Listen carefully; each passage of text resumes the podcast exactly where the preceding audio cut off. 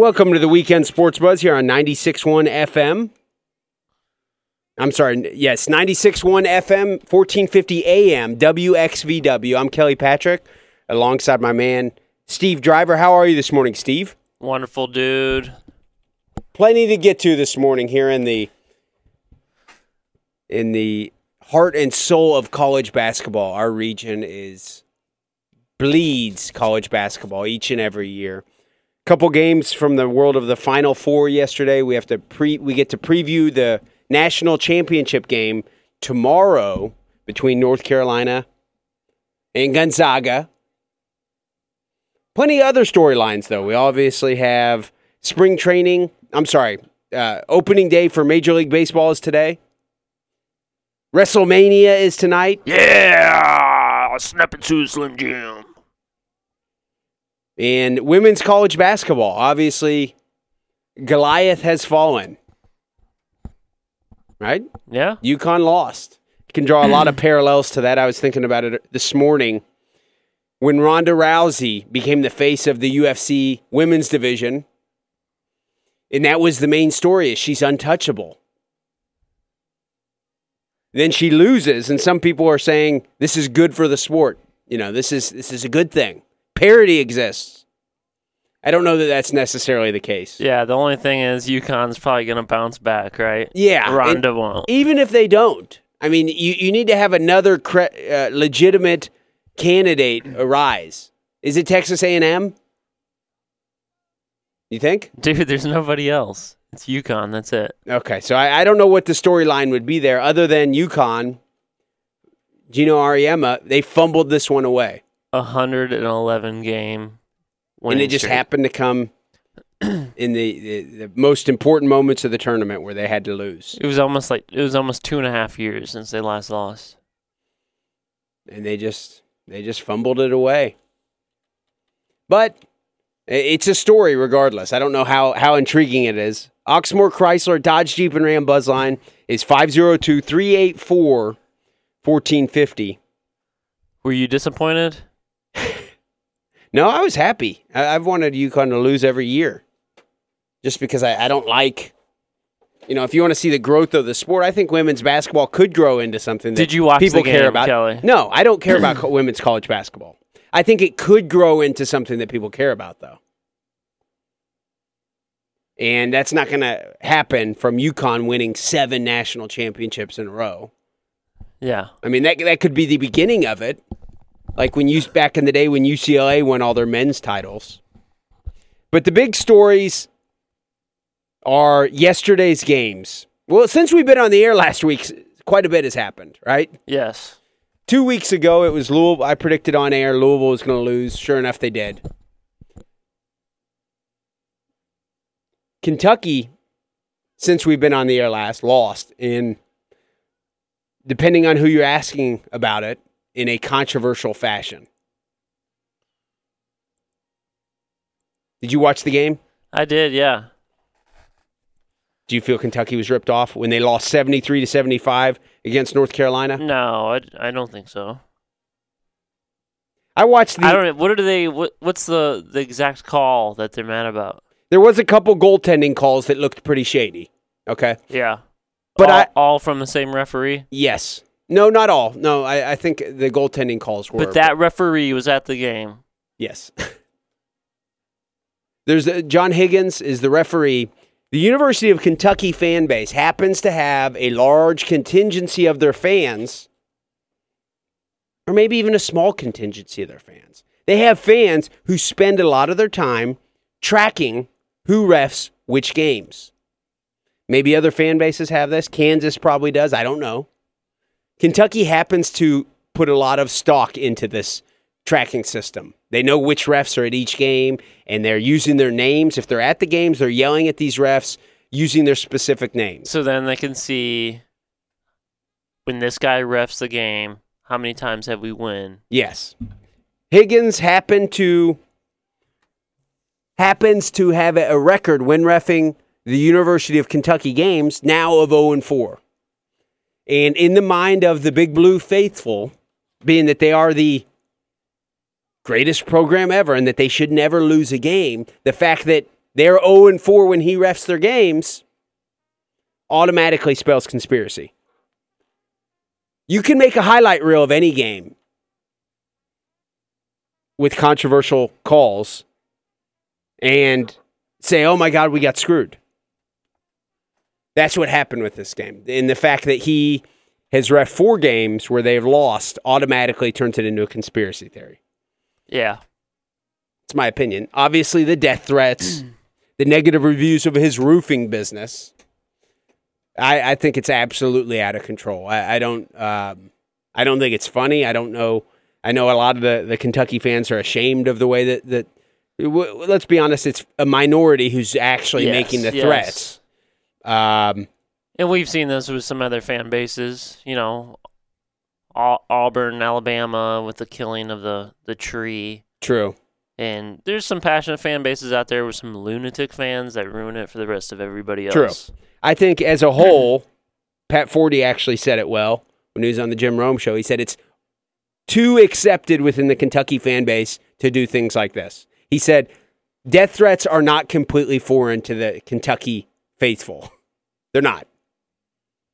It's kind of standard procedure that Kentucky fans are going to do absolutely insane things. And in the face of a loss, they didn't handle it exactly well. I mean, North. I don't know if you did watch the. You watched the game, North Carolina, Kentucky. Yes, I did. North did. Carolina had a very questionable five second call. They got ripped off. They they had a, a horrible call against them, and I would argue if you spent the time, you could make a case and a, highlight reel video of bad calls the other way in the same game.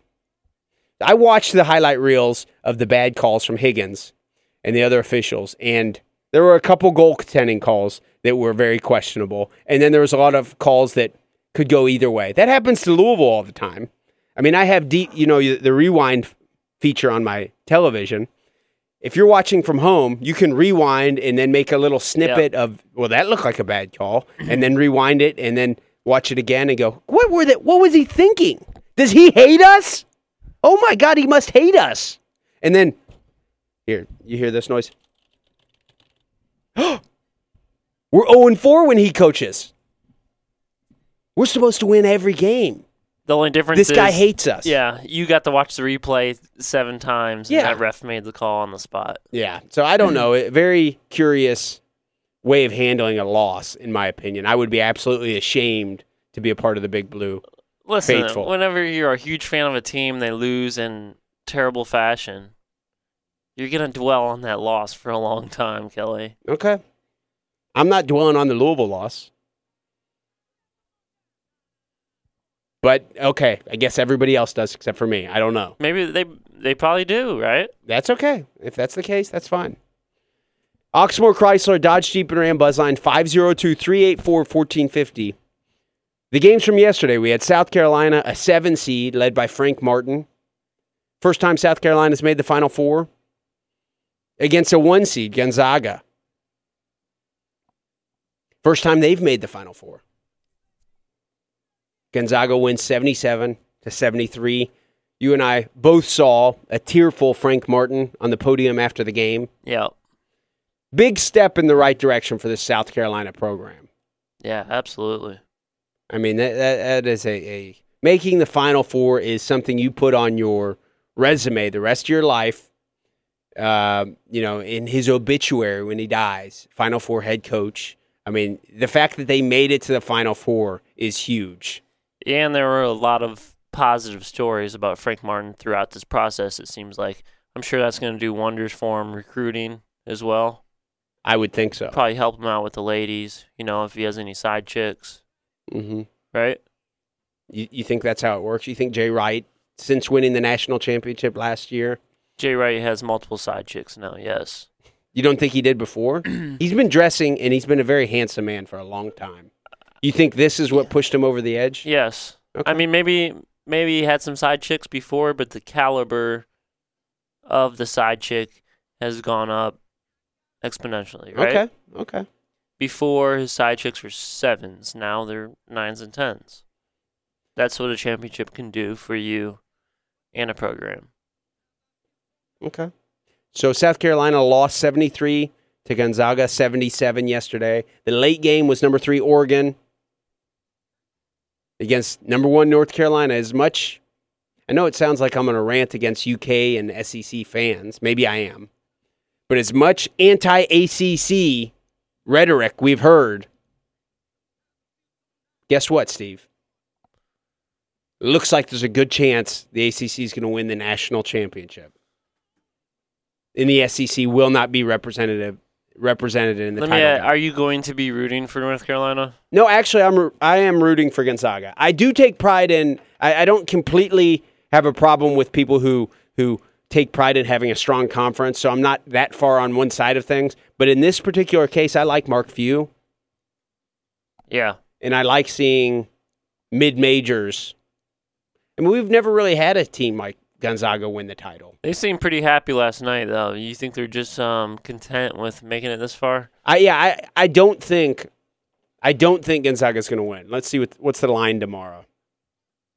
That I think they match up pretty well, though, right? They're big down low. I mean, let's be real. Meeks killed Oregon yesterday, destroyed them,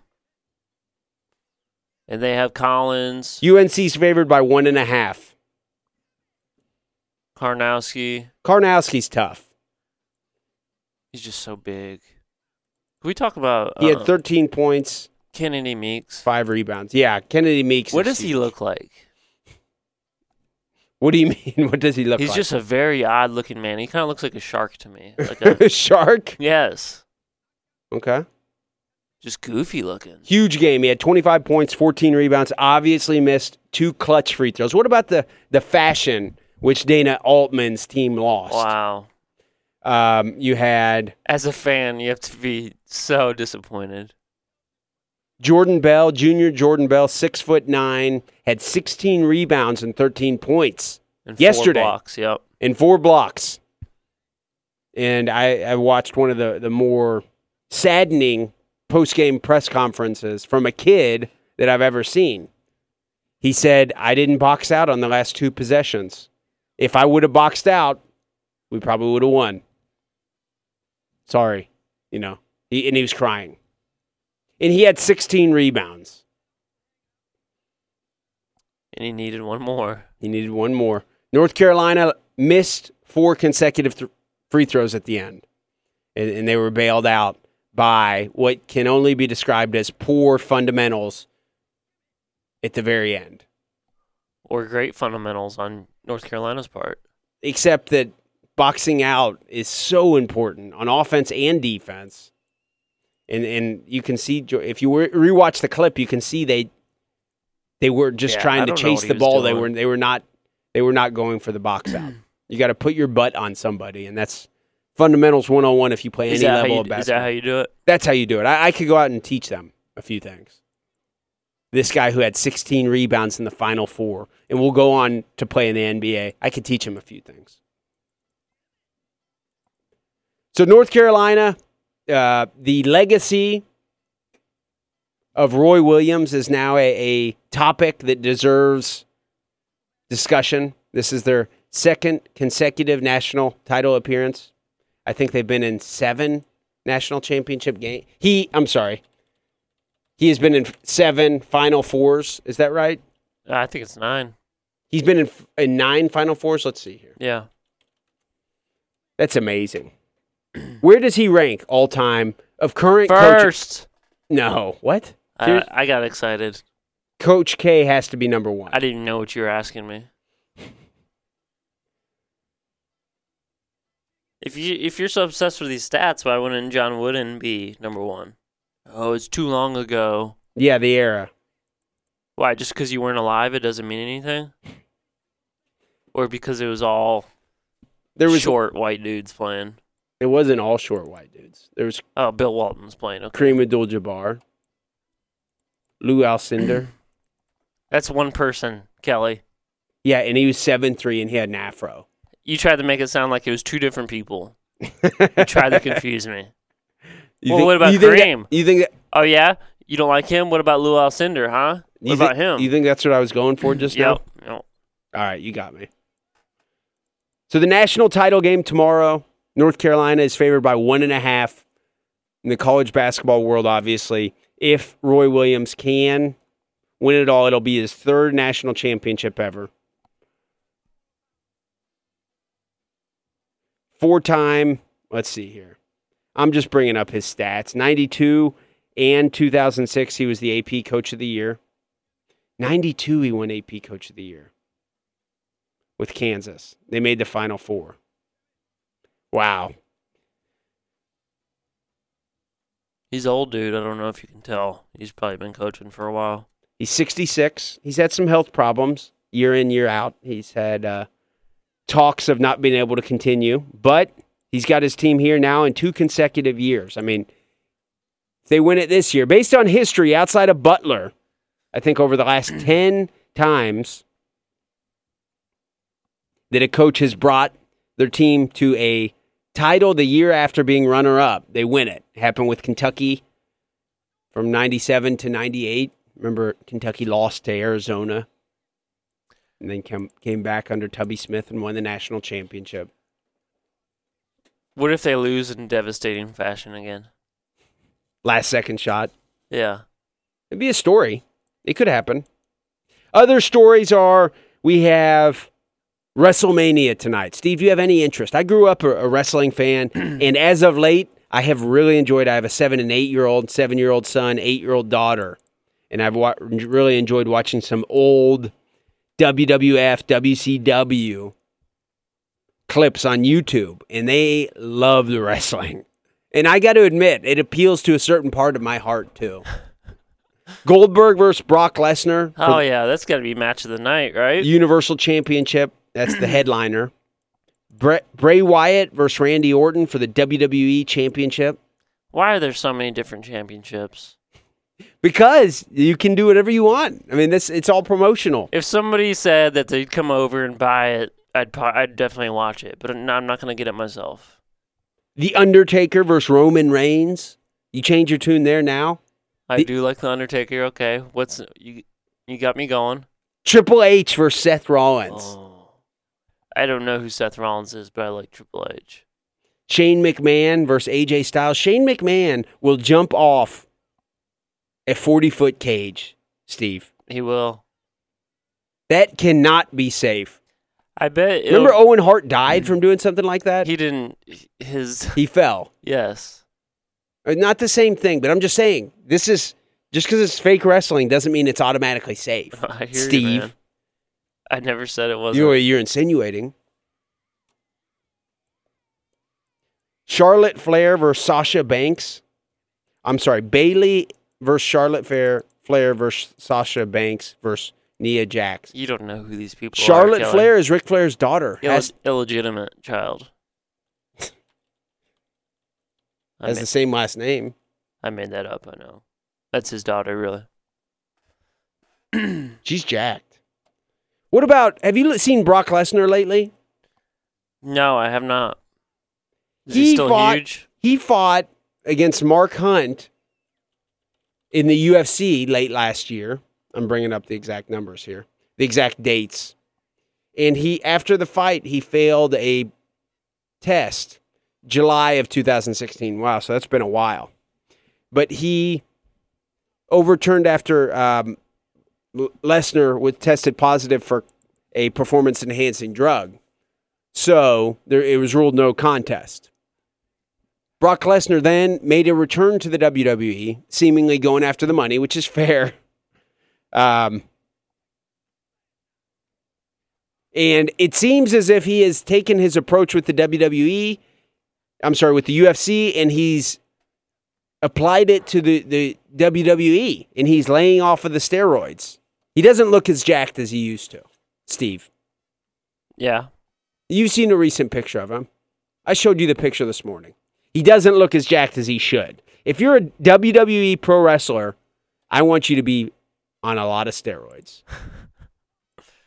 I mean, for sure. I want to see the same thing, man. It's not healthy. It's not good for you. Huge muscles. Just the. I mean, that's what we want to see in wrestling, right? Yeah, and, and he's not doing it right now. So we'll see. Maybe he'll look better tonight. I want to see the same things in wrestling as I want to see in baseball. Just big guys jacking home runs. Yes.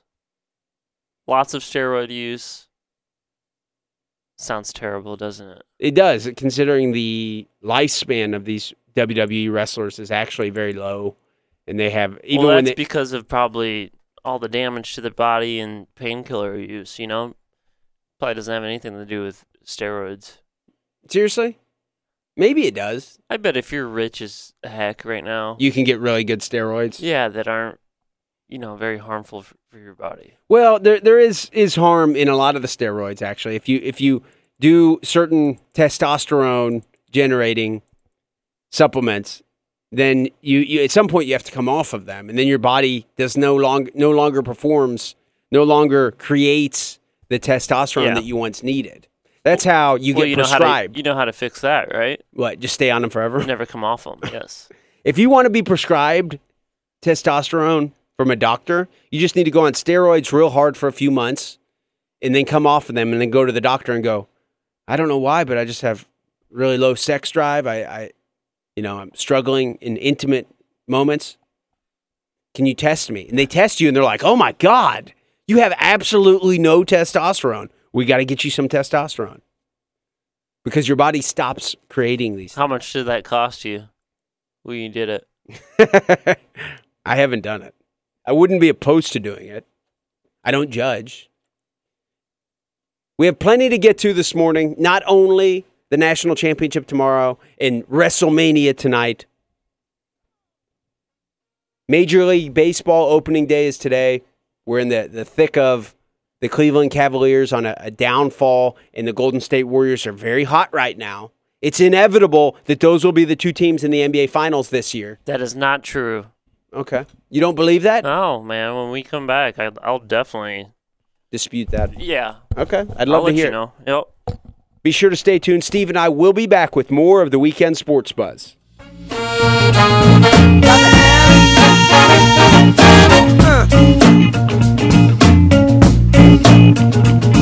baby.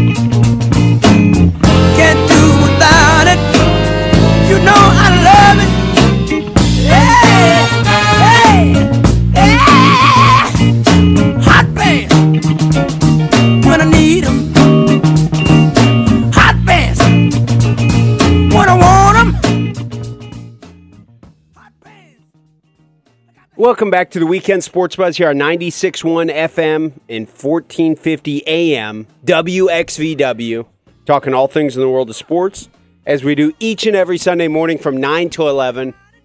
Plenty of talk about topics to get to this morning. Um, we have the national championship game tomorrow between Villanova and North Carolina. Kind of a, a David and Goliath. Whoa, whoa, whoa, whoa. Gonzaga. I'm sorry, Gonzaga. Gonzaga in North Carolina. North Carolina is favored by one and a half. Kind of a David and Goliath scenario as you have Mark Few, who's been at Gonzaga for seemingly forever. How long's Mark Few been at Gonzaga? 47 years. No, he's 54 years old. He's been the head coach at Gonzaga since Well, 1999. he was the ball boy there when he was seven. So, I mean, theoretically, 47 years. But if you want to say the head coach, Okay. so they've made the, the NCAA tournament every year that he's been there. Isn't that amazing? yeah. His first year, 99 2000, they made the Sweet 16. Second year, Sweet 16. Round of 64, third year. Round of 32. I mean, there's not a better coach out there. If they win the title this year, But he needed this, right, to make it this far. for what? To solidify his Well, he's- legacy? He, he never been to the Final Four. No, I mean, he would always be viewed as the guy who could get them there. But at Gonzaga, that's a lot, in my opinion. If you're the mid major and you get them to the tournament each and every year, that's a big deal.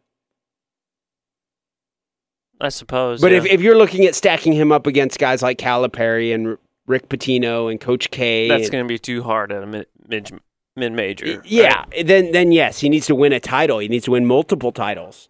But this will really enhance his legacy. We saw it from Jay Wright last year winning his first title. If Mark Few is looking to who knows? He's he's young. He's 54 years old.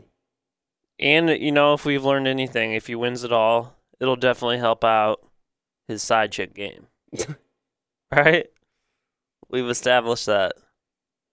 We'll, we'll see. I don't know. I mean, Rick Pitino had won it all, and we saw what happened with him. Karen Sypher wasn't the most impressive side chick. What are you suggesting? Mark Norman Few, born in 1962, 54 years old. He's already been the coach there for 17, 18 years. Brought them to the NCAA tournament each and every year against Roy Williams, the ultimate. He left Kansas. He left Phog Allen Fieldhouse, Steve, to go coach at his alma mater, North Carolina. I mean, this is the ultimate. I think Gonzaga has a good chance. One and a half as the line is not much. Listen, or- Oregon had their chances last night. They just couldn't even make any shots, man. They were hanging around that game forever. I thought North Carolina gave them plenty of chances to get back in the game. I mean, that could be a testament to North Carolina's defense, but I thought Oregon was missing too many shots. Oregon was a hot team all year. Obviously, before the NCAA tournament, they lost one of their big guys. Who was it? Butcher, Chris Butcher, Boucher, Boucher. Bobby Boucher. but they still made a run to the final four. Dana Altman will be this will be viewed for Dana Altman as a defining moment in his, career, as it will for Frank Martin. If you make the NCAA Final Four, I mean that's what Rick Pitino did with Providence. Sindarius Thornwell had a hell of a, a, a performance leading up to the Final Four. I mean they, they, that that if you make the Final Four, that is career defining. I think I don't know. I, I, I suppose I agree with that. If you look back on on history, sure, maybe it's career defining. Nowadays, I think everybody cares about champ- championships. if you're comparing the coaches against the other elite, Coach K, Wooden, as I said, Pitino, Boeheim, even Calhoun. Why do I always leave Calhoun's name off? Bobby Knight. Those guys have won three titles each.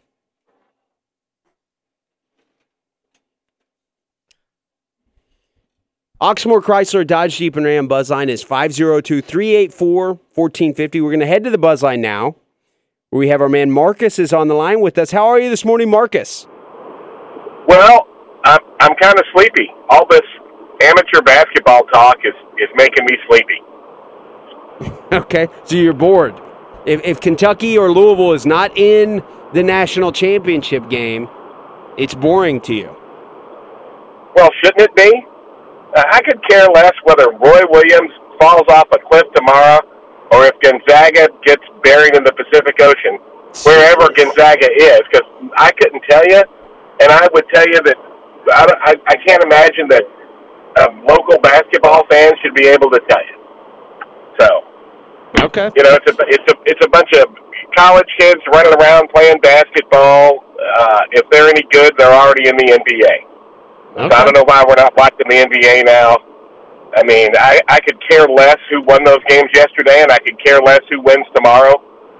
Uh, Well, Marcus, you're in luck. You're in luck. We, we, we like the NBA too. Update us on the, the storylines. The Cleveland Cavaliers are struggling right now. I saw the NBA power rankings. I think the Cavs are ranked sixth or seventh in the NBA as of late.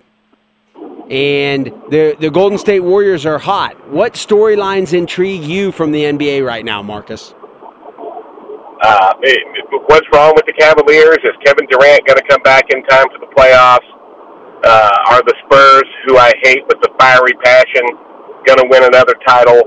Uh, does it matter whether or not the Boston Celtics are the number one seed in the East? Because if Cleveland brings their normal game, I just don't see anybody in the East beating them four times. That's fair. Even all the that Celtics. I. I know you're a Celtics fan, aren't you? Yeah. And, and that's great. That'd be great to win, you know, 50 some odd games and, and, and have the number one seed and get to play, as you always so put it so well. The difference between a higher seed and a lower seed is only that if there's a game seven, you get to play it at home. I agree with you. So you, you think the Cavaliers will come out of the East? Is that is that what I'm hearing you say? Yeah, I mean, I know they got their problems right now, but who else in the league has a player who can basically just say, "All right, you know, move. I'm, I'll take over and put up a triple double, and you know, dominate the other team and rip their heart out and eat it in front of them." And the Cavaliers do, and I don't know that anybody else does. I guess So- if you're talking specifically about triple doubles, I'd be remiss if I didn't mention Russell Westbrook. Do you think he deserves the MVP? Uh, I do, but I also think that James Harden deserves it. So I don't see why you can't split the award. I know that's happened in sports before. So I think that would be a nice touch. I think they're both having spectacular, phenomenal seasons.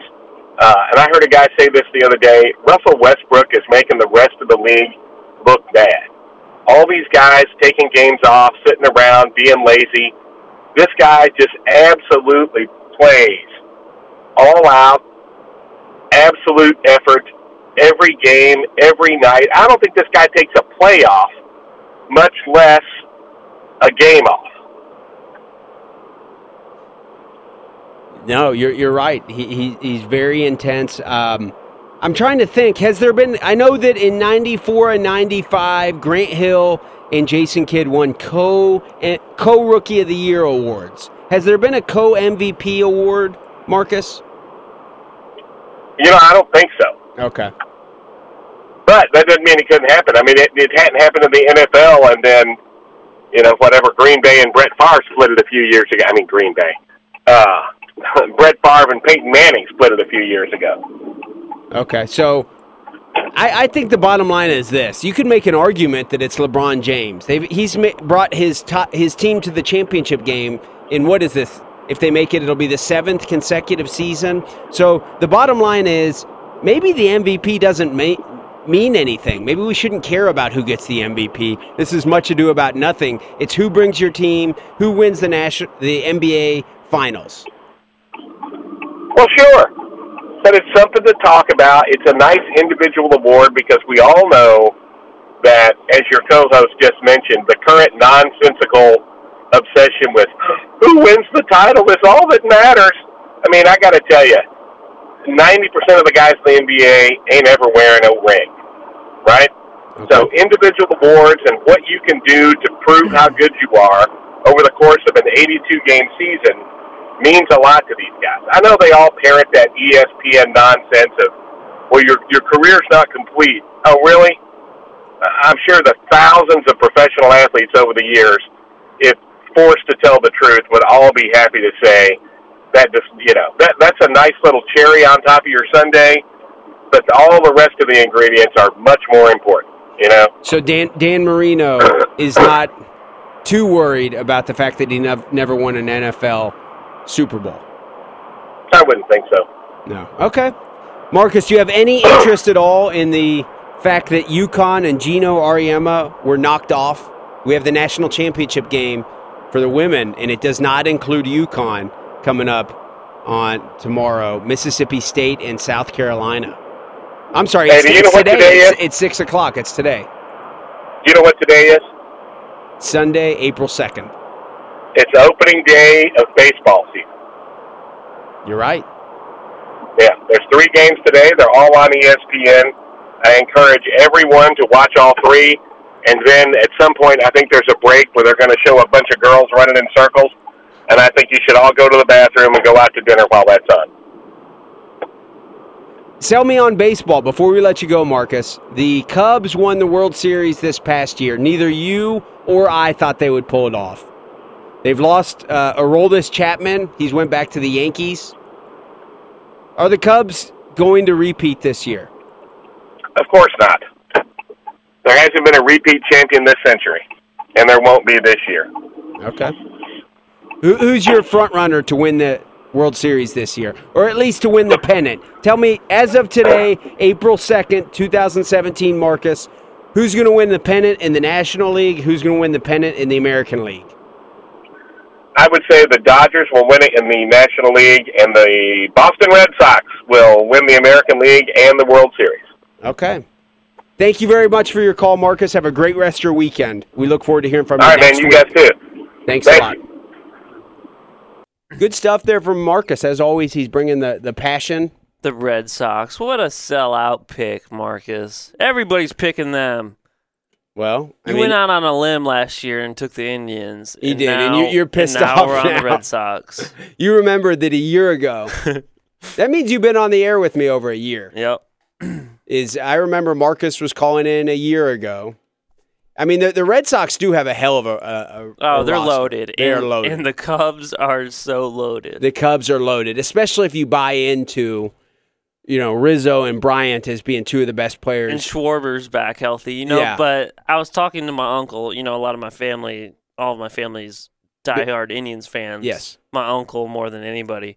And he was saying last year, I asked him if he was di- disappointed about the World Series. He said, "Listen, if you put these teams side by side, position position, the Indians probably had one better position player than the Cubs' entire roster, which is very true." He said he'd probably take Francisco Lindor I was going to say the shortstop. or over their shortstop. But every other position, the Cubs had them, had more talent there, and they they basically have that same team this year. Simon, I, they could. They thi- lost. They lost Aroldis Chapman. I bet you they have one of the best regular seasons. I don't know what they'll do in the playoffs, obviously, but I bet they're dominant again. Okay. The Red Sox at third base, they have Kung Fu Panda, Pedro Sandoval, um, Sandoval, Pablo Sandoval, who he had gained a lot of weight and didn't do much last year. Yeah. But he could be in for a resurgence. They have Hanley Ramirez. I don't think he's even playing that much. he's projected to be their starting third baseman. Wow. Yeah. He They didn't have play a, much they have a ton of young young talent. I still think there's too many question marks. I'm never too excited if I have David Price as one of my starting pitchers. As one of your starting pitchers? Yeah. Wow. They have Rick Porcello, Chris Sale. Oh, Chris Sale, what a huge addition. Yeah, they're going to be loaded.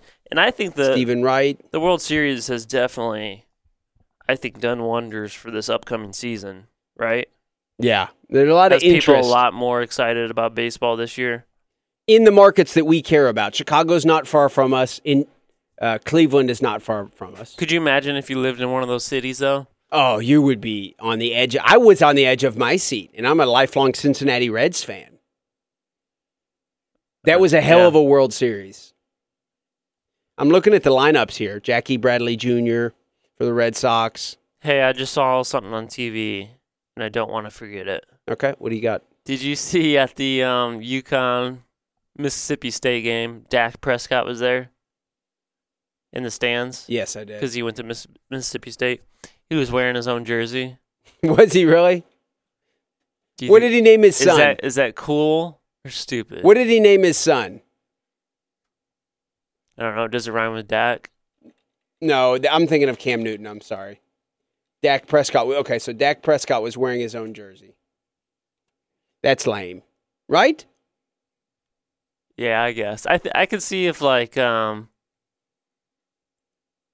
you have to be cooler. You know, To did it. That's cool. Seriously? Johnny Manziel does it. That's cool. You know, if you're Dak ultra Prescott is is a little if too you're clean ultra suc- su- successful, you know, have a ton of success like Johnny Manziel, that's cool. Steve, I don't know. I've seen there has been pictures out there of John, Johnny Manziel partying in his own jersey.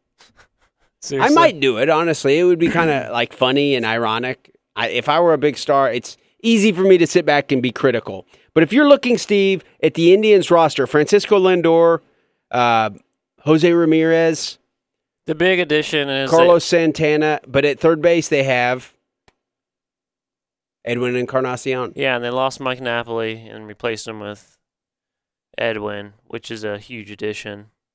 I mean, same roster. You're gonna have, you know, they had a lot of injuries to the pitching staff last year. Hopefully, those guys are back healthy. Michael Brantley is back too. he was hurt. Yeah. so the Indians should year. be good. Yes, they should. My Reds, on the other hand, probably not going to be very good. Bronson Arroyo was named as the fifth starter. He has not pitched in two years. He took two years off after Tommy John surgery. He did not even have to do a stint in the minors. He was with the Diamondbacks, and the Reds said, "Oh, we really we need some help pitching." Bronson, do you still know how to play baseball? Well, I took two years off. I had Tommy John surgery. Oh, great! You don't have to go to the minors. You're our fifth starter now. Thanks, Bronson. Is that a good sign, Steve? I would say no, and I, the Reds are going to be pretty awful this year. I, I'm not too up to speed on the roster, but I think who the person that's opening, the, who's the starter opening opening day though? I think he was uh he's from the Blue Jays bullpen last year, and he they didn't even bring him to the playoffs with them. So I think the Reds are going to be pretty terrible. Yeah, he, he had a good year for the Texas Rangers um, years ago as a starter. So he's not completely unknown. Let's see here. Scott Feldman. Oxmoor Chrysler Dodge Jeep and Ram Buzzline is 502 384 1450. We're going to head to the Buzzline now. We have our man Kevin is on the line with us. How are you this morning, Kevin? Doing all right, doing all right. Winning my pool a little bit. I'm one of the last men standing because I had North Carolina in the championship game. I had, I had like Gonzaga in in Final Four, but I actually had Arizona and North Carolina for the championship with Arizona winning. But I was kind of like one of the last men standing with North Carolina going to the championship. Who do you have winning tomorrow night, Kevin? Oh man, that, um, I, I, I, I personally I would like to see Gonzaga win just because I want to see because they've been knocking on the door. They've been you know trying to get get there. And I like to see somebody else other than the usual suspects always you know winning it all. But I think it's going to be a good matchup though, because I think Gonzaga matches kind of pretty matches up with North Carolina pretty well. It's a What were, pretty easy matchup. What were your thoughts, Kevin, on uh, how UK's season ended? Were you did they have a successful season? Yeah, they had a successful season. I mean, Yes, yeah. yeah, he did. You know, I'm not gonna hate on them like that. And say, you know, I mean, honesty honesty. They they they turned it on. Because one one thing that I will say that and I that I actually am kind of impressed with them a lot of times is, you know, I'm a diehard Road fan, and I don't. It's like I remember when this uh tournament, and I heard Quentin Quentin Snider say, you know, we that first game coming up, we were kind of nervous. We were nervous. I mean, Quentin played as a freshman, and Mathiang Mathiang didn't play like he was nervous, but a lot of Louisville players were talking about they were nervous in that first NCAA game, and then I looked at Kentucky's guys, the freshman guys. Now, I think that they the nerves and the freshmen just kind of came out of them on that last game a little bit, but it amazes me how those freshmen there can play up to that high level that they play. You know, it, it just kind of. But I think part of that, I don't know. I don't know why how they do that. No, I agree with you, Kevin. Calipari, what- Mhm. what, what he has done with freshmen and such a young roster, I'm entirely on the same page with you. It's I would say it's underrated the coaching job. Obviously, Cal is an amazing recruiter, but the fact that they can get up and they can play. I mean, Quanzo Martin, Lorenzo Romar, the list goes on and on of guys who get McDonald's All Americans. But what Cal does on the court, you will not hear me be critical of Cal, his recruiting, or even his coaching ability uh, necessarily. That's a difficult spot to put those kids in, and Mhm. they made it to the Elite Eight. It's not the end of the world. Nice performance this year by Kentucky. Going forward, what are your thoughts? I, Kevin, I know you're a Louisville fan. What are your thoughts on this Louisville basketball team headed into next season? Well, I, personally think that Don Mitchell's gone, and he'd be a fool not to leave. I don't, you know, like you know, people want to say he needs to, you know, be a lottery. No, he doesn't. If you're anywhere sniffing the first round, which he's probably going to be, you know, the latter part of the first round, you need to go ahead and get the money. He, there's no reason for him to come back. Dean, on the other hand, I'm kind of nervous about because he seems like a he seems like a guy that wants to go. You know what I'm saying? And I'm kind of nervous with him because I can see him actually going to these combine and workouts and impressing people because he's an impressive specimen. And all that is is, you know, looking good with the numbers, and he's probably going to do just as good as Donovan does. And all it takes is for one of them GMs to tell him, "Hey, you know, you're you might as well come on out. You know, we we might take a chance on you if you're there." Sure. So he, yeah. So he kind of yeah, and I personally think we can afford to lose Donovan. I'd rather lose Donovan than Deng, to be personally honest with you. Wow, well, that, that, that's that's an interesting angle there. Why, why is that? Oh my God, man! You, you see the the Deng is just starting to come on. Okay. He and that guy next to her, because I, I, I just think that you know Louisville's going to have enough other guards between Sutton and other people to kind of put in that other spot. But Dean, to me, is the most important piece more than Donovan. That's just in my opinion. And you know, I don't, and you know, I don't know about all these other freshmen how good they are, and I don't really like to. When it comes to Louisville and Rick, when it comes to that, putting a lot of pressure on Malik and them because we see how that. Personally, I think Rick should let BJ play through his mistakes this year, and who's to say that Rick's not going to do that with Malik and these other guys next year? Because Rick's track record is what it is, and he's not going to change his ways. Okay. Kevin, thank you very much for the call. We All right. appreciate it as always. Have a great rest of your weekend, Kevin. Good stuff there from our man Kevin. We're actually going to head back to the buzz line.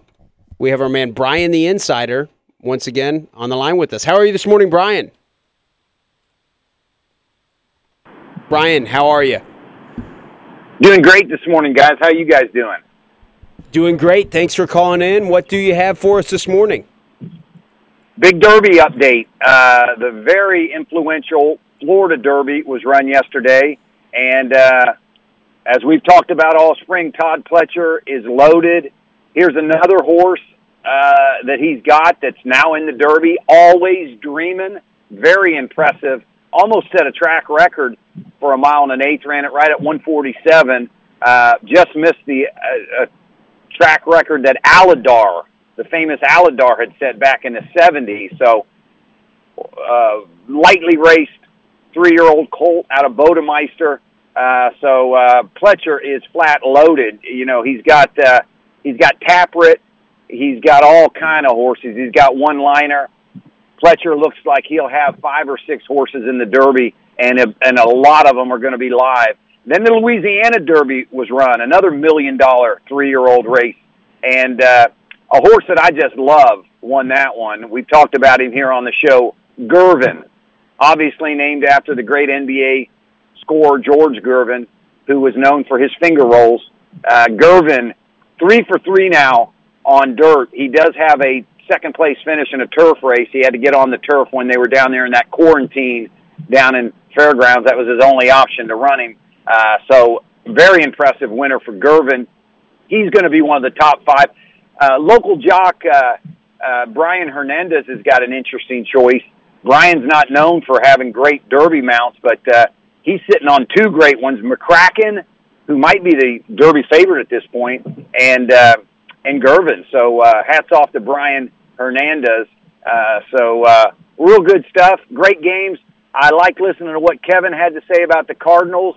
Uh, I agree. Deng Adel was just coming into his own, and uh, really, I wish he'd have got more looks in that last game because the way he shot towards the end of the season was extremely impressive, and uh, he he just got off to a late start. But uh, I tell you what, uh, I think the Cardinals are going to be loaded. Congratulations to the Cats; they played very good. Uh, lost a heartbreaker, but as we can see now from uh, these other games, what about the scores yesterday? Both 77-76 and 77-73.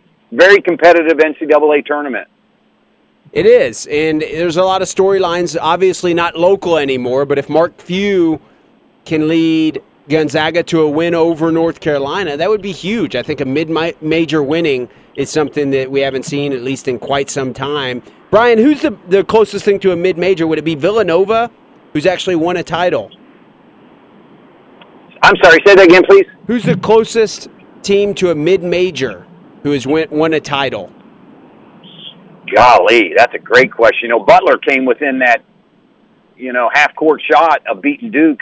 Um, and I don't golly, mean Villanova don't, necessarily last year. I mean back in the day with, with ever. Yeah. Oh, um, well, you got me there. I can't. You know, the big guys have dominated it, and uh, like Kevin, I'm pulling for Gonzaga in the final game. Still upset uh, the way North Carolina has been treated uh, by the NCAA. How they're allowed to even compete you know, going back to Louisville scandal, Louisville sat out a, uh, you know, and then NCAA's 10 years cheating scandal, and now two straight final games, you know, and they just basically told the NCAA to go take a hike. We'll do whatever we want. And uh, it just doesn't seem fair. That's an interesting angle we had not yet got to this morning, Brian. Thank you very much for the call, Brian. As always, have a great rest of your weekend. We look forward to hearing from you next Sunday. Thanks, guys. Good stuff there from our man Brian the Insider, Steve. He brought up the scandal, the academic fraud, fake department at the University of North Carolina. We'll get to that and more in the second hour of the Weekend Sports Buzz. Stay tuned. What you mean to me?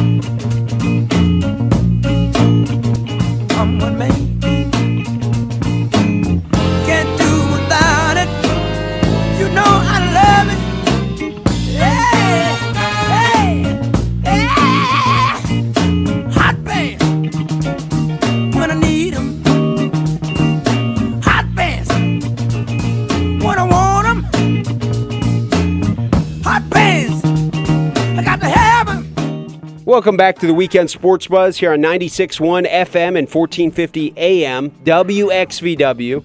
I'm Kelly Patrick alongside Steve Driver. Today we are on the eve of the college basketball national championship. Neither of the local teams are in the race, and I should not exclude Indiana from that. So ne- none of the three teams are uh, in the, the running for it. We do have a, a Indiana Hoosiers reason for optimism recently as they hired Archie Miller. I don't know how much we've gotten to that on the show, but I think that's a, a great hire. Archie Miller, considered one of the very best, youngest, brightest minds in college basketball, coming from Dayton to Bloomington. So that's reason for optimism for next year and years after that for the Hoosiers. Louisville headed into next year. Our man Kevin and Brian, the insider, both chimed in on it. We don't quite know if Donovan Mitchell and or Deng Adel are going to stay or leave. We're losing Mango Mathiang. You do have an idea of the team that you will have next year, though, right? For the most part, you're right, yes. And there's reason to be excited about that. Oh, certainly.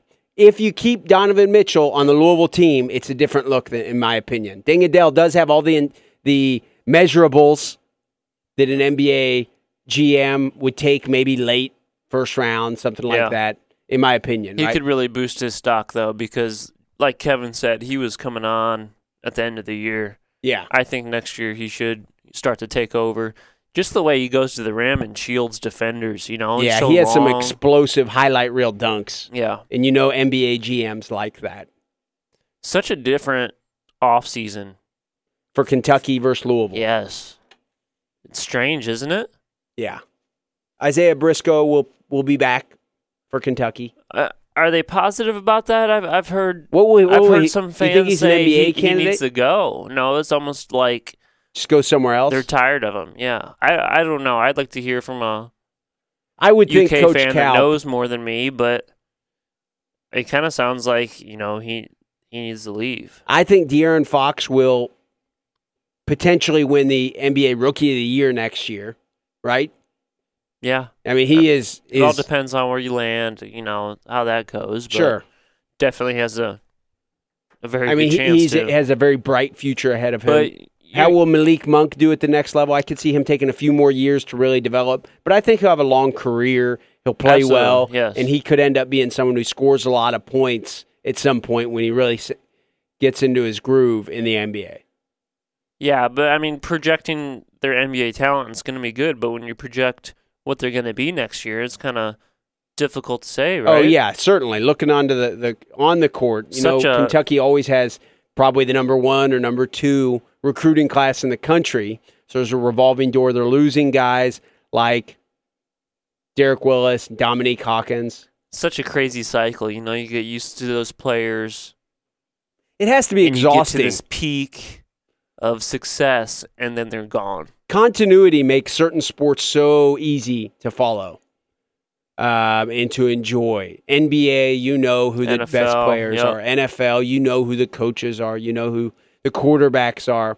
In college basketball, it's a different animal. Even being a Louisville fan, even when you have a point guard like Quentin Snider for four years, it's difficult to follow, or at least takes some energy to follow.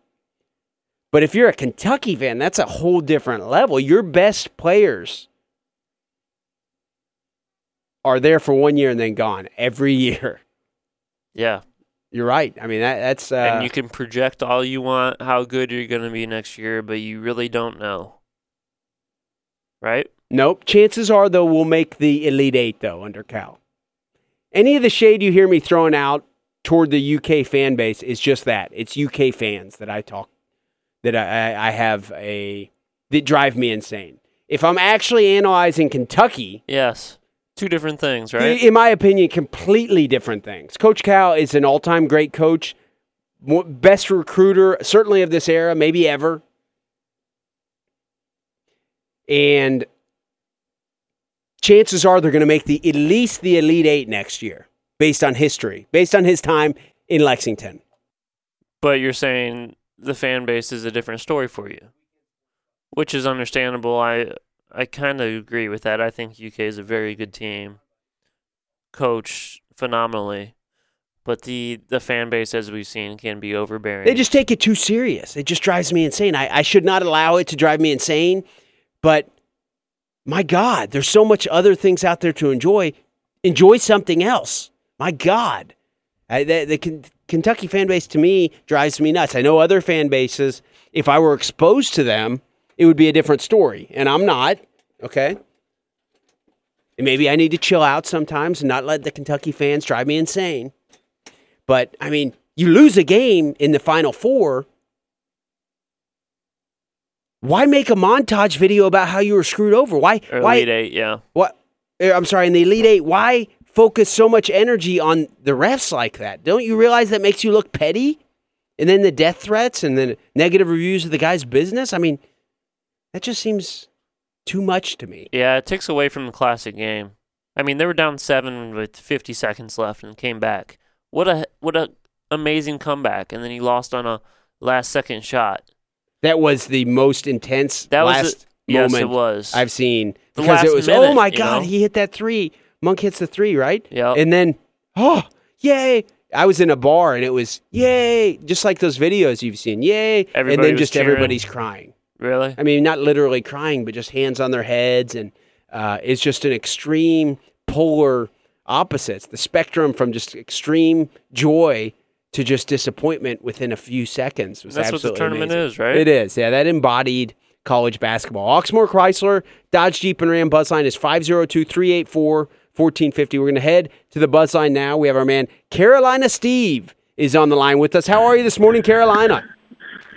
Just fine. And Kentucky should not have been playing the University of North Carolina. University of North Carolina should not have been there. They should not have been there. Why? Why is that? Because of 18 years of academic scandals involving athletes especially basketball players at the school. Okay.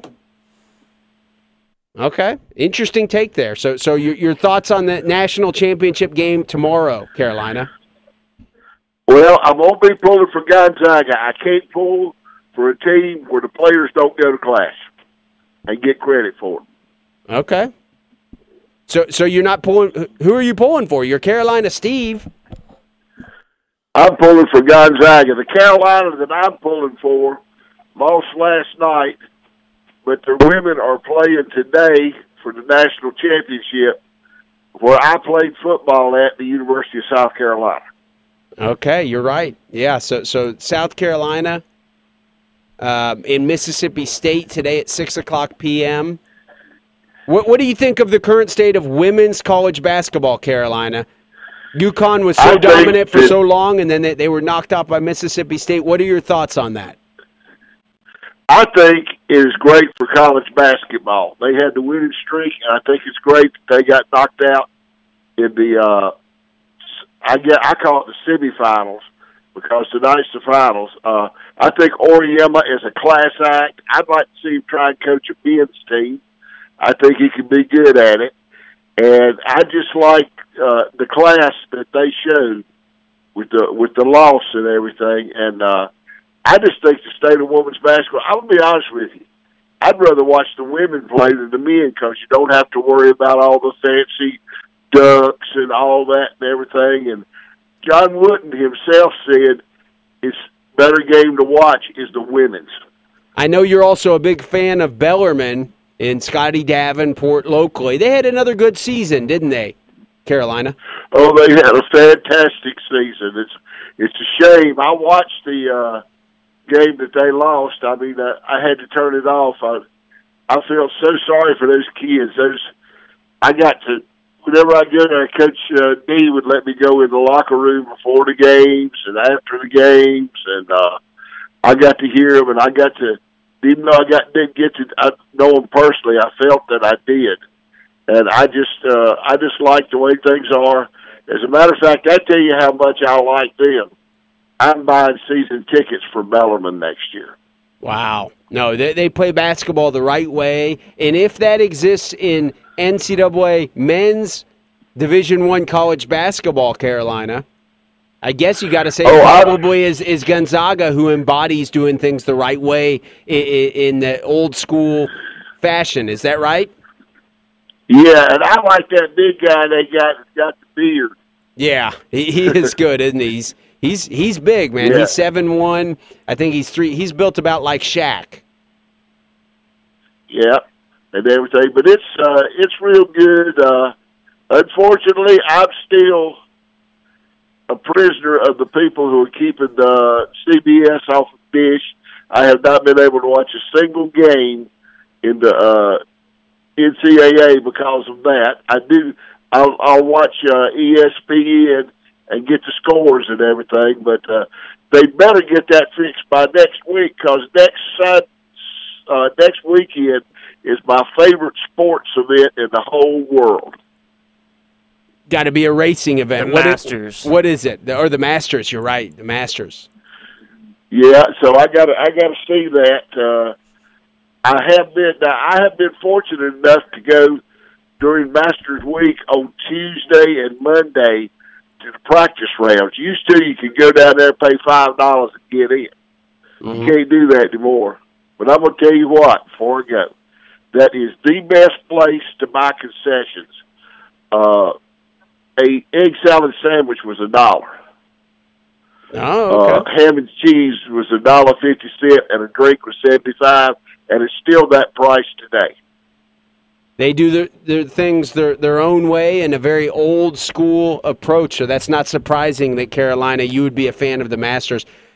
Carolina, thank you much so much for calling in. It's been great to have you back on the show recently. We look forward to having you back on soon. Thank you, Carolina.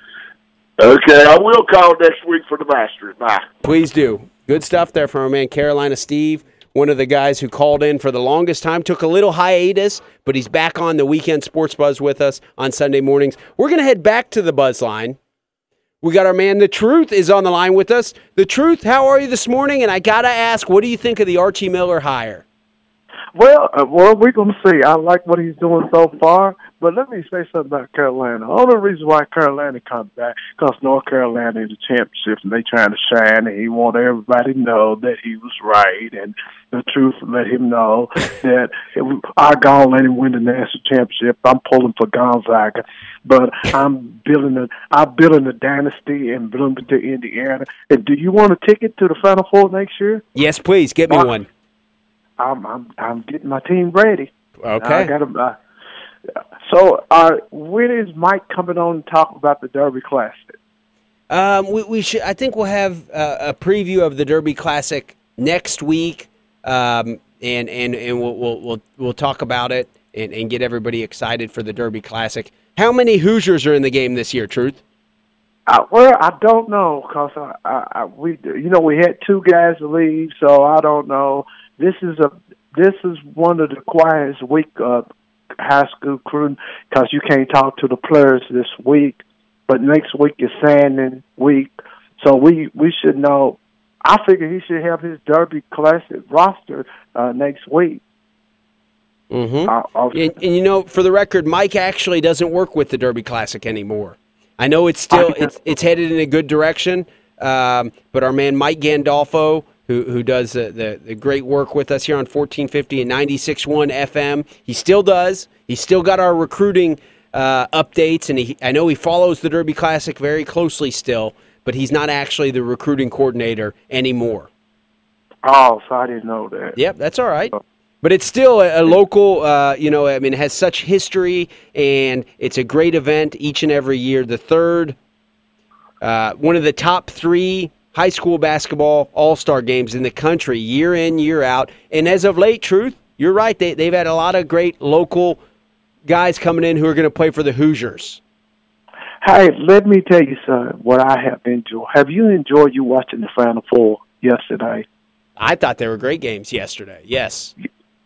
And that was, I'm telling you, it's it's going to be a good Final Four. We need that for the people. And the biggest upset in sports history, UConn girls going down. I didn't see that coming. Did you see that coming? no, I certainly did not. I, I had thought about it a few days ago. Is man, I wonder.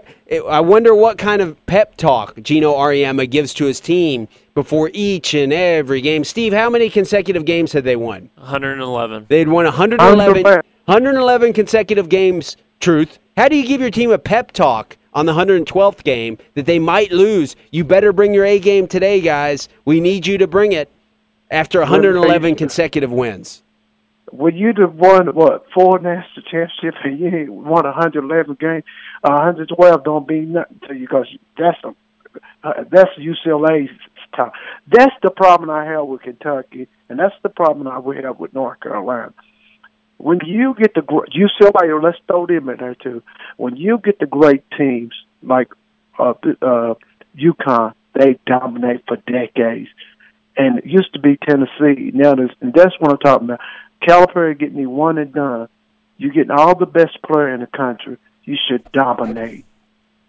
And North Carolina would been to 20 uh, Final Four and only got five banders hanging. All the great players they had, McDonald's, all of them, you should be up there with UCLA. That's what I find people. When John Wooden got that town of Kareem, all Jabbar Wilkes and all that, he dominated. That's what you're supposed to do. Okay. Okay, truth.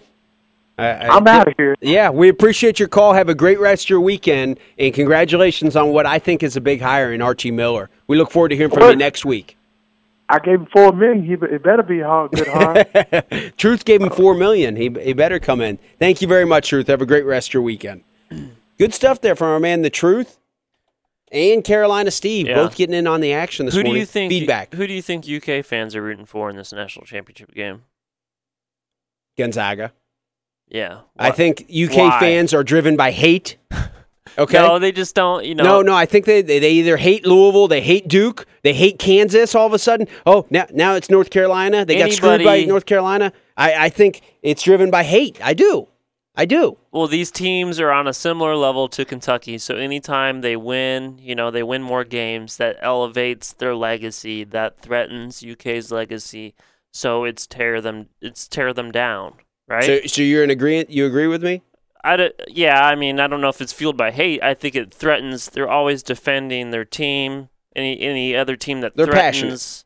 Yeah, I, I've actually our, our man uh, Gary Love sent me a text. He said Briscoe doesn't like school. He wants to go get paid. okay.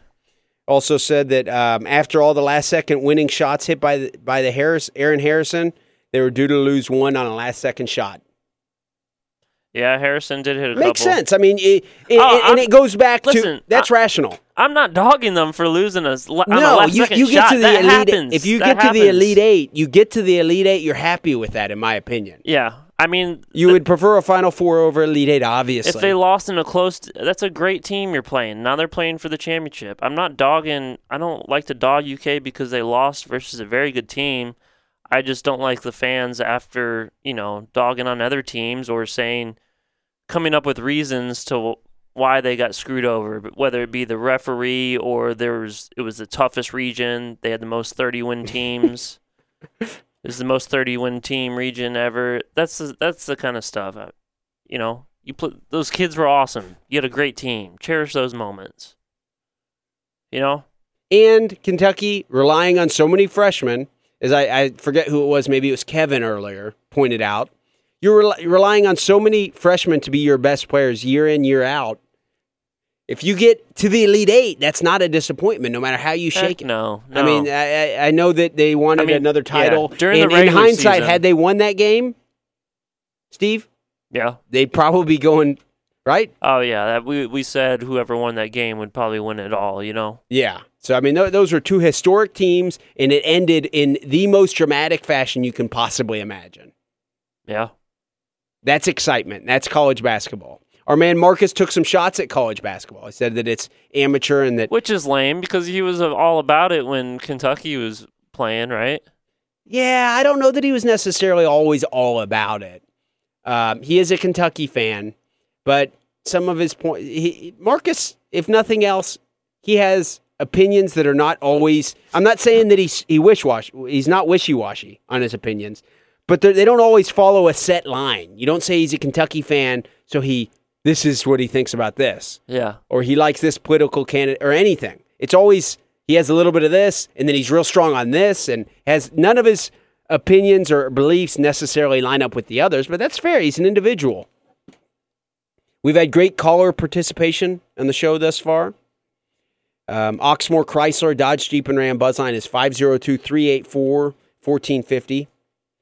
We're going to have a, a few MMA fighters in studio with us, about five minutes. We got our, Is it true that you're gonna try fighting one of them? I might try to fight one of them, I, or all three of No, I don't think that would be a good idea. We have Phil Perkins, Alex Hacker, James London. Alex and James will be fighting this upcoming weekend. We'll tell you all about it um, when we have them on here in a few minutes. National championship game is tomorrow night. WrestleMania is tonight. Can't leave that out. we should we should try to watch that, dude. Should we make this into an all pro wrestling show each and every week?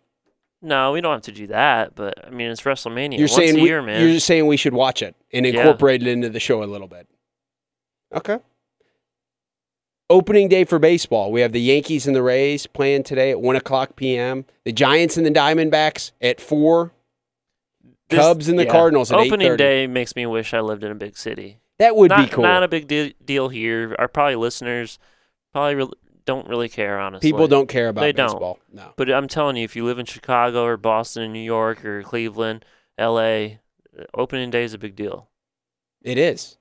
And to there there is a contingency of Red fans and, and Cubs fans. I mean, the Cubs fans who are had a resurgence last year when obviously they'd went over 100 years without winning the and World they all Series. came out of the woodworks. Well, they had been there, Steve. They had Oh, been really? there. A lot of them had. You can't deny that, can you? I know a lot of people that don't watch any baseball that were wearing Cubs gear. Okay. But the the Cubs were the lovable losers for my whole life, right? Yep. And that people did wear Cubs hats. And now, could you ask them about the Cubs roster? Maybe not. Would they? You know, maybe it was cool to be a Cubs fan. Is it still cool to be a Cubs fan despite them Not winning at the all. You're a loser. Steve, I'm picking up on some hatred just because your Indians lost to the Cubs in the World Series. I just don't like bandwagon fans. All those people on the Warriors bandwagon a couple years ago, you know, just because they're exciting and hit a bunch of threes. The fan support for the Warriors a couple years ago and current embodies what is called a bandwagon Seriously. fan, right? Yes. Now, the Warriors could win it all this year. They picked up Kevin Durant. We'll see how he is implemented into the into the team Coming back from injury. yep. coming back from injury. They could win it all this year. because if they the- lose, let's let's face it, it's going to be blamed on Kevin Durant. gosh, he was so irritable in that Bill Simmons interview. Well, they're they're play- Imagine what'll Yeah. happen if they lose it. and they're playing wonderful right now in his absence. So if he comes back, you know, and they suck, it's all going to be. They're not going to suck. They're going to make the finals. It's all. I don't know about that, dude. I think the Spurs. could- Spurs are the only other team. and uh, you know the Cavs are struggling right now. They look they look different than normal, man. I if they get the two seed in the East, that means they'll either have to play Washington or Toronto before they play Boston. So you I don't like you, that, man. You're a They Cavs fan, so you're paranoid, is what I hear. They're, they're worn okay. down. They're old. I've I've The Cavs? I watch You every say the Cavs are old? You Yes. watch every single yes, game? Yes, they're old. Why are they old? every LeBron's old. position. It doesn't matter. LeBron's old. Channing Frye, Kyle Korver, J.R. Smith, all these old Deron Williams. that can't guard anybody. How has Deron Williams been playing? All right, he's a backup. He, I mean, he, he scores. He can score the ball. I don't know. Seems like they've taken the ball out of LeBron's really not running point anymore. So But he shouldn't. If you have Deron Williams, multiple Nah. time All Star, and, and Kyrie Irving. he doesn't start though. He comes off the bench. Okay, but I'm saying Kyrie Irving. Who should be the point guard? LeBron, yes. and then put Kyrie at the center. I mean, what? I mean, what? what no. why should LeBron be the why- point guard? He's the biggest he's guy. the best passer in the league, probably. okay. Right? Okay. You're you're saying put him at power forward? Or small forward. I don't know. I mean, it seems like it's a natural position for him, small forward. Yeah. I agree with you. You want the ball in his hands. He creates. He demands double teams, and uh, guys like Kyle Korver and even Deron Williams spot up and shoot. You know, I it will be a failure though if they they don't make the finals. They should at least make the finals. They have I, I'm telling you, Too man. much you- talent. I don't see anybody. I don't see the the the, the Wizards or the Celtics or anybody or the, the You know, everybody just expects them Raptors to turn, 'em- knocking 'em turn it on come playoff time. they will. They did it last year. They've done it for six. He's yeah, done it for six they years. They weren't in a row. struggling this bad last year either. You're right. Maybe early in the year when they made the coaching change, but not this late in the season, man. We appreciate everybody tuning in to the Weekend Sports Buzz this morning. We're going to have our MMA crew join us after this commercial break. Stay tuned.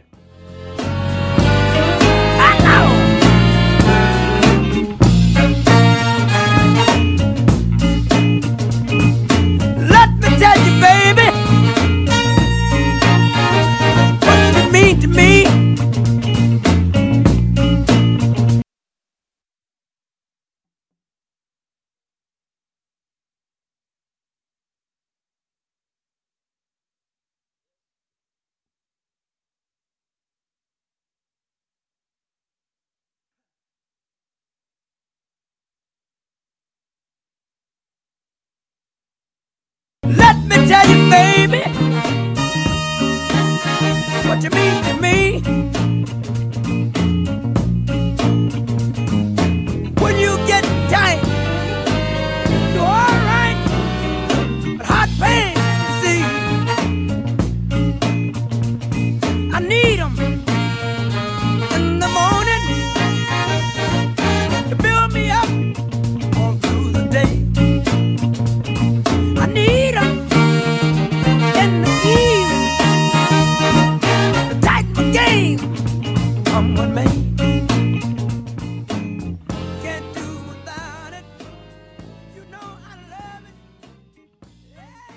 Welcome back to the Weekend Sports Buzz here on 96.1 FM and 1450 AM. WXVW. I'm Kelly Patrick coming at you as we do every Sunday morning from 9 to 11, talking all things in the world of sports. Not only have we previewed tomorrow's national championship game in the college basketball, but we have a few MMA fighters and, and trainer Phil Perkins in studio with us this morning. Previewing next Saturday, April 8th, we have Hard Rock MMA at Expo 5 here in Louisville, Kentucky. Fights start at 7:30. We have Alex Hacker, James London in studio with us. Phil, before we get started on previewing the fights and, getting into the specifics with each fighter, congratulations on getting your black belt. Thanks, man. Appreciate it. Woo! What what does the black? How tell us about getting your black belt? How long have you been training jiu? I mean, what what does being awarded your black belt mean in the world of Brazilian jiu jitsu? Um, it means a lot. You know, it's probably the biggest thing I've accomplished in my life. They don't uh, just hand those out, is what I hear. Yeah, yeah. They don't. They don't just give them out. It's not that easy. Uh, it takes a little bit of time. So, I started training in 2004 ish, and uh, I think 2006 or 2007 was the first time I actually trained at a gym.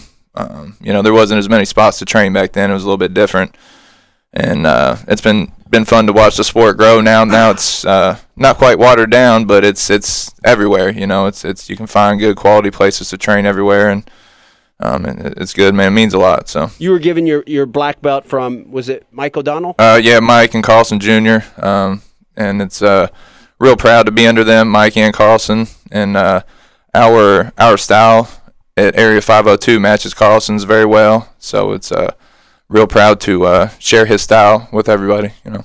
That's definitely obviously the lineage. I think Mike O'Donnell was the first black belt. Is that right? In the Yeah, yeah, yep. And uh, again, back then it was few and far between, and even when I started, you could basically name all the black belts in the state on your hand or on your two hands, and and now they're they're not a whole lot, but there's a lot more, and it's it's It grown still, a lot. it still so means something. If you, I mean, it's, 100%. it's- by Mean- all means, it, it's certainly a. Uh, to get to get in anything in, in jiu-jitsu means something. A stripe, a belt, anything. Nothing nothing is uh, given to you. It's all earned. So good stuff. So once again, congratulations on Appreciate that. Um, joined in studio, we have Alex Hacker and James London.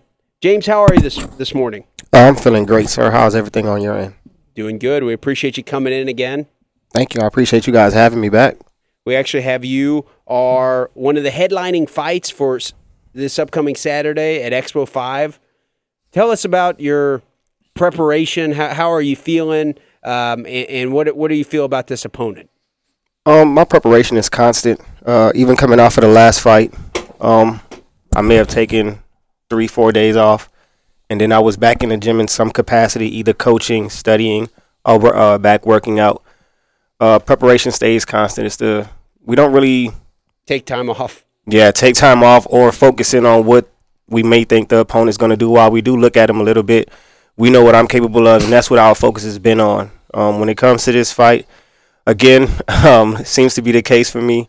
Uh, taller fighter is going to have a little bit of length, but that's fine. We're used to that by now, and we'll turn that to our advantage. And um, I, I really think the folks that do make it out to Expo Five are going to be in for one great show um, throughout the entire card, but especially in, in this matchup.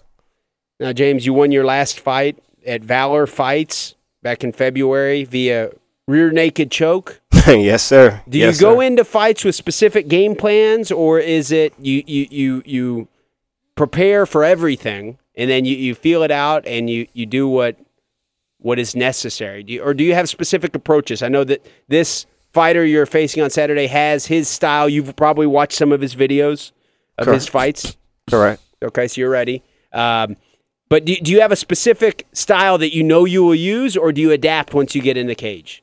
Um, it's a little bit of both. Uh, I, I do anticipate what the guy may be good at because I believe that uh, humans in general are, are creatures of habit. And once the pressure gets put on, they're going to fall back to what it is that they do. So, with uh, myself and, and Coach Perkins, uh, what we do is we look at that and then we anticipate what we're going to do off of those those movements, those habits. And then we force you to, to recreate those in, in a fight. And once that happens, then yeah, it, it kind of goes on autopilot and and we go through what we know we're, we're going to do and more times than not that is the result Great stuff. Once again, James London, one of the headlining fights of Hard Rock MMA this upcoming Saturday, April 8th at Expo 5 here in Louisville. Alex Hacker, how are you this morning? Wonderful. Never better. How are you, Kelly? Doing great. Appreciate you coming in. Thank you for having me. You are fighting on Saturday, April 8th. That's right. Tell us about this fight. What does it mean to you? You're back in Kentucky performing for Hard Rock. Yes, sir. It's my first fight in Kentucky since uh, February of 2015 or 16. I'm sorry. Uh, fighting a, a good opponent, going to be my best opponent to date, but I'm going to smash him, probably knock him out in the first round. Okay. I like But- the specific. Back to you, James. Do you have a specific prediction for what happens? James went. I'm sorry, Alex went right out there and he predicted first round knockout. You haven't. You gonna match that, James, or, or are you, you just going for a win? Doesn't matter how. Um, Alex would say, "Yeah, I had one one simple goal. I, I just dominate Okay. this period. Like, domination. if it's my- a unanimous decision, it doesn't matter. You're If just he can take- domination. uh, if uh, five minutes or fifteen minutes, it's whatever he can take.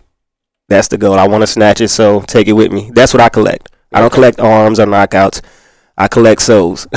Right. Okay. That's a Al- fact. Alex, you are the 170 pound champion for Hard Rock currently. That's right. Now, I think that was that an is that an interim title or what? What is that? Why is your my point is is why is your picture not up in the, the arena?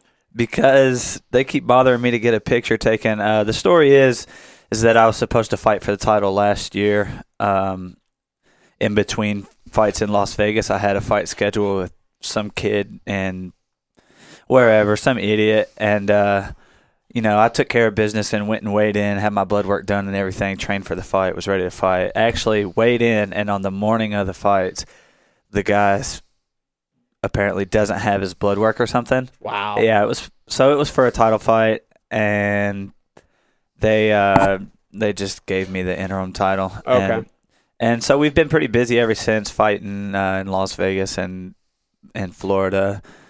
So just haven't had a chance to fight in Kentucky until now, and so I'm finally gonna get a chance to, I guess, defend that interim belt. But I don't really care about it. I'm just, you know, in my mind, I'm winning the belt and so that's why I don't have a picture because I, am you know, I didn't fight for that belt. I just got it handed to me because of some Okay. uh, some other idiot. So in my mind, I didn't. How earn it yet. frustrating is that? I know you guys put a, a lot of time and effort into this is more than a hobby, Yeah, right? I mean, you guys put all and Phil, you probably had to deal with this on many occasions. Yeah, not not that exact uh, scenario. That was a pretty bad one, but yeah, Oh, si- similar scenarios. Where, yeah, where you guys put a lot of effort and time into preparing, and then day of something happens. Maybe the fighter didn't get his blood work in or something, or he just sometimes just steps out of the fight for no reason. Is week right? week of two weeks of is is more normal than it should be, but day of is uh is uh not not so often. So that was a the pre- most extreme. that was a pretty bad one. Yeah, Okay. Yeah. So and that's it wasn't be- his first time pulling out either. He pulled out on Blake too. yeah, So- because he went through went through the weigh-ins, cut the weight, you know, the whole the whole nine. So Uh, The weigh-ins were on the day of my little sister's graduation from high school too. And which you he still, missed. You still Yeah. made it. Yeah, I went to the weigh-ins. I didn't go to my sister's graduation. Wow, and this guy missed it. Yeah, What happens if you see that guy? You, you want to mention his name right now? I don't even know his name. He's he's some random, but Do you know what he looks like? uh, he looks dirty. Okay. now this guy you're fighting on Saturday, Alex, is four and one. Yeah. He he's You- about he's about to be four and two. okay, going for for uh, uh, a first round knockout. What is his style? What do you know about him? Have you watched any of his fights on on YouTube, or how, Uh, how have you prepared specifically unique to this guy? How have you prepared your game? Just like James said, we don't you know we do what we do. I'm not changing myself for this guy. Uh, what I've trained myself to do, it's been successful. The only problems I've ever had is when I'm not taking care of myself and you know doing my conditioning and managing my weight. But everything's great now. Uh, the guy that I'm fighting, he's you know he he owns his own gym. He's a good brown belt, maybe gonna get his black belt soon, and he's got a little kickboxing or whatever. But it doesn't matter, you know. We'll be out there. None of that matters. I might smack him and then choke him, or I'll knock him out. It doesn't matter. Okay. Now I know the style of Area 502 MMA. Obviously, Brazilian Jiu Jitsu, Phil, is a big part of things. for sure. But it seems that 502 does the integration of everything. For and sure. That, that's your specialty. Yeah, yeah. We uh, try not to leave any holes, and our uh, our schedule and our gym is kind of set up really nicely for fighters because originally it was mostly fighters, and then now, of course, we've grown a lot and have our programs are huge. You know, kids, women, men, adults. Uh, it's just different, but uh, our schedule's made for fighters, so it's uh, it, it's it. You can almost just send them into the classes, and they get 80, 90 percent of the the training they need. Then you add this and add that, fill in some holes and gaps, and it it uh it makes for good training for them. So Now I know you you're over there off Poplar Level Road. How how long have you been at that location, Phil? Uh, June will be two years, and today is actually, uh, or yesterday was our four-year anniversary. We've been open for four years, so we're uh, moving along, grown a lot in the last couple of years, and uh, you know, real excited for the future. And whole stable full of guys like these guys that are in there training hard. We got newer guys coming up under them, and and girl newer girls coming up under them, which is exciting too. And And any other fighters on the card this upcoming Saturday? Or Yeah, yeah, two? we got uh, five guys total. James, James and Alex. Uh, Nick Maupin's getting back in there. Okay. Um, Marcus Hudson, uh, one of our main guys, and uh, Alec Valentine's his second fight also. And there's your shout out to Alec right there. Yeah. Shout Yeah, out to Alec. Alec Valentine. Hollywood. There you go. That's right. So, the spinning uh, mother hen himself. so it'll be his second fight. So we got a handful of guys. Hopefully, um, I feel pretty good about all their opponents showing up at this point. They all have, um, you know, we we think everybody's going to show up. Got a good feeling about it. All our guys are ready. So And I've never fought in Louisville. It's gonna be Oh, my wow. yeah my first time ever fighting in my hometown. Expo Five. Yeah, I, the fight that I was that dirty kid was supposed to pull out or that he pulled out on me that was gonna be in Louisville at Expo Five. Okay. Yeah, so I'm excited. Now, Alex, you're you're last time you were in, I think we talked about a potential nickname for you. Oh no. Any progress on a nickname? Anybody? Anybody have a nomination? Uh, I don't think so. No. Frank? no. Just, just Frank. No. I, I'm trying to steer clear of it. Frank's good. yeah. Okay. No, everyone tries to go with Frank the Tank. That's like the most worn out thing ever. I call that Jugger the Terminator. yeah, I'll take that. That's I'll take that. Okay. Yeah.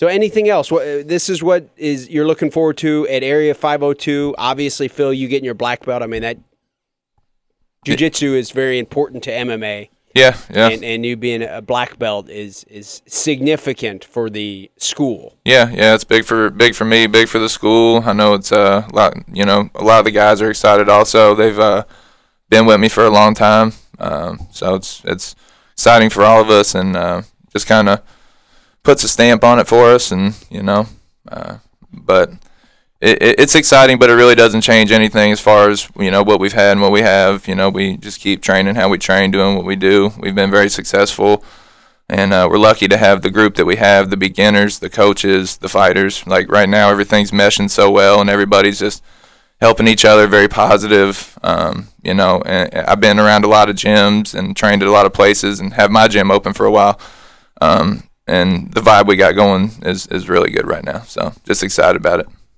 This is a little off topic. We're talking about jiu-jitsu, but Alex, I was thinking about wrestling a little bit. Uh, what are your thoughts on the Penn State? I mean, how's how significant is They're, dude, they're insane. They uh for Vincenzo beat Imar and um Bo Nickal beat who'd he beat? Real Buto. It's it's insane. They're Penn State wrestling. People don't know, but they're about to go on a streak that's going to be better than UConn's women's basketball. UConn women? That's over. That's in the past. Now. Yeah, they're yeah.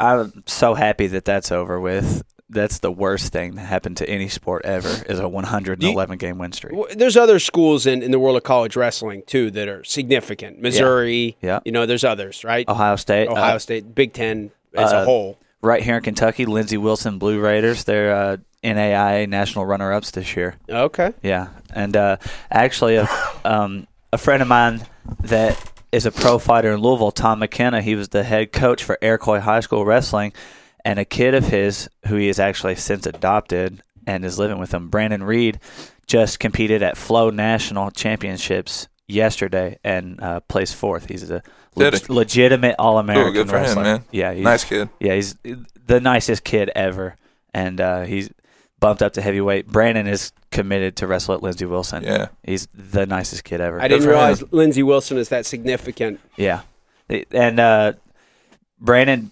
wrestled 220 for the most part, but he's going to wrestle heavyweight in college, so he went ahead and bumped up. He he uh, lost to the number two kid in the nation in overtime, and the number two kid in the nation is going to wrestle for Penn State, and it's like Kentucky wrestling gets no credit at all, and you know these D1 coaches are like, where you know where did this kid come from? But he's been a Fargo All American, and he's been all these things, but because he's from Kentucky, nobody looked at him. But he's beaten those kids So Kentucky wrestling as a whole is is underrated. Yes, absolutely. Okay. Yeah. We're we're making a big push right now. We we've never had we had like six All Americans yesterday, and I don't before that I don't think we had six total. So we're coming way up. Wow. Yeah. Now, jujitsu is maybe not underrated, maybe accurately rated the state of Kentucky, right? Phil, there, there's been guys on a bunch of national shows. Like Yeah, I've seen. Uh, Jesse Ray Childry's making a, an Yeah. appearance a lot of times. and just at that fight to win, I seen we had a few black belts from Kentucky go down there and win. Uh, Joe Bays, Bays, Chewy, uh, Paul Riley from Four Seasons. He's a Carlson guy. Yep, Um, that's one of Phil's Donnie brothers. Wallace. I can't remember Donnie's uh, Tennessee or Kentucky, but I know he's been around for a while. He went down there. I saw he won also. So yeah, it's awesome, man. Um, but Do you guys have um, anyone competing in the jujitsu tournaments that frequently? I know that I see you, and I yeah, you yeah, Cincinnati randomly. Yeah, yeah. We had a couple people go to Naga um, just recently down there in Tennessee. And then we have a big group going up to Ego in Indy, which is next month, April. And then I know you guys are putting on a tournament. yeah, your school. Gracie Jiu Jitsu of Kentucky. Exactly. Yep. You guys are putting on a tournament. We we, we brought like 20 people last year. Yeah, you guys. we're gonna we're, we're gonna try to do the same this year. I believe we're gonna um you know put some people in there this this year also. I was a scorekeeper for my little area last year, and your your guys did really well. Thank you. Yeah. I, I was just very impressed with the. And speaking of wrestling, we, we have a, a real wrestling based program too. And uh, Blake? yeah, Blake, Blake. Our, our wrestling coach, he actually wrestled at Lindsey Wilson also. Yeah. But uh, even you know far beyond him, we have so many other uh, wrestlers in there that it's it's just kind of evolved now to where we have a very wrestling based uh, uh, program. Even even our jujitsu, you know, is, is a top game game, and that's Carlson Carlson style, so it works well. But uh, you got know, Brody. and, That's what I was uh, gonna yeah, say. If you really want to look at the Brody's a the, the beast. marriage between wrestling and jujitsu and what it can look like and how beautiful it really is, Yeah. Brody is a fine example of that. Yeah, he's Um, a beast. I really credit him. I like Coach got on me a lot when I first came to the gym about wanting and needing me to work and focus in on that wrestling piece. And um, Brody kind of took me under his wing, and he understood that at the end, at my core, I'm an MMA guy, so I'm not going to be sitting in a wrestling stance popping someone's head. I need to be, and he adjusted a lot of the movements and and taught it in a way to me that kind of it was jujitsu lingo, but wrestling Yeah. movements. Yeah. And when you see it, it's it. I think that's going to be the the hybrid that you'll see going forward in MMA and in jujitsu, and it's going to be something to see. It- it is an interesting point you bring up, James, is the integration. I mean, we have the, all these grappling challenges and tournaments and jujitsu tournaments and submission only and this and that.